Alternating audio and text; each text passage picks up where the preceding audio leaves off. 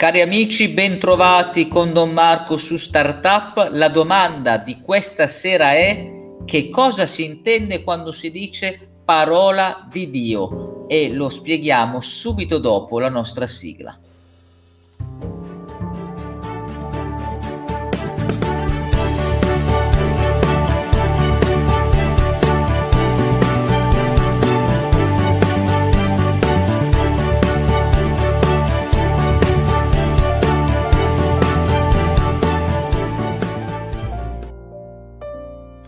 Dunque, che cosa è la parola di Dio? Si parla tantissimo, soprattutto negli ultimi decenni, è diventato molto di moda anche all'interno della Chiesa Cattolica fare riferimento alla parola di Dio, ma che cos'è?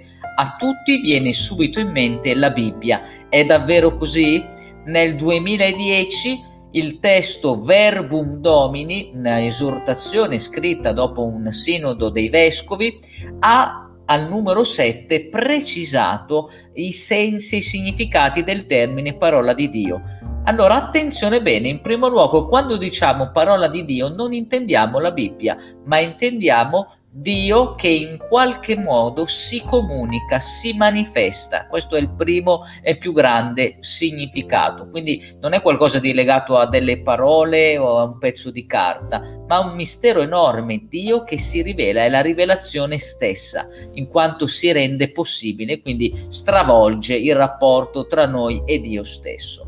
In secondo luogo, quando diciamo parola di Dio, dobbiamo pensare a Gesù Cristo, o meglio, prima che nascesse nella terra, nel mondo Gesù Cristo, il Verbo di Dio, il Figlio di Dio, Verbum Domini, in latino parola di Dio significa. Per cui quando Dio parla non è che ha una voce, una gola, una bocca come noi, la parola di Dio è Dio stesso, Dio Padre, che genera un figlio divino. E questo figlio divino diventa la vera parola che Dio pronuncia e rivolge a noi e che poi si incarnerà.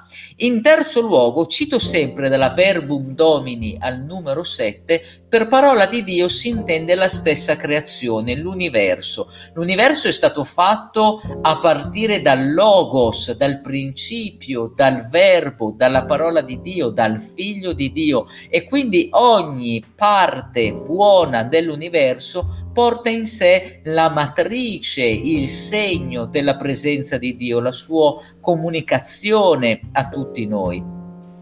Si parla di libro della natura proprio in questi termini precisi. E ancora parola di Dio si esprime non solo attraverso la natura, ma attraverso la stessa storia, la storia dell'umanità, che non è una storia neutra o generica, ma è la storia di come a mano gli uomini hanno riscoperto Dio e si sono lasciati nuovamente raggiungere da lui fino a quel culmine che è stata l'incarnazione e poi la morte in croce, la redenzione dell'umanità da parte di Gesù Cristo. E infine la parola di Dio è ancora la predicazione data dagli apostoli, per cui gli apostoli che in obbedienza al comando di Gesù risorto, dice la Verbum Domini, vanno e annunciano a voce ciò che hanno appreso da Gesù Cristo. Ho detto infine, ma non è infine, perché finalmente arriva proprio la Sacra Scrittura, cioè la Bibbia, la parte scritta, stampata. Allora vedete, Dio stesso si comunica, si rivela, il suo figlio da lui generato è parola di Dio, tutta la creazione naturale porta l'impronta e quindi in qualche modo ci parla di Dio, la storia della salvezza in particolare fino alla redenzione di Cristo ci parla di Dio, gli apostoli, la Chiesa parlano di Dio, la tradizione quindi orale, gli insegnamenti orali tramandati in 2000 anni sono parola di Dio e infine la Sacra Scrittura è la parola di Dio e attraverso di essa noi realmente possiamo essere raggiunti e conosciuti e quindi conoscere a nostra volta chi sia il Signore. Se avete commenti, se avete riflessioni da fare, lasciatele pure nella chat sottostante. Ci fermiamo qui questa sera, ci diamo appuntamento a un prossimo incontro su Startup.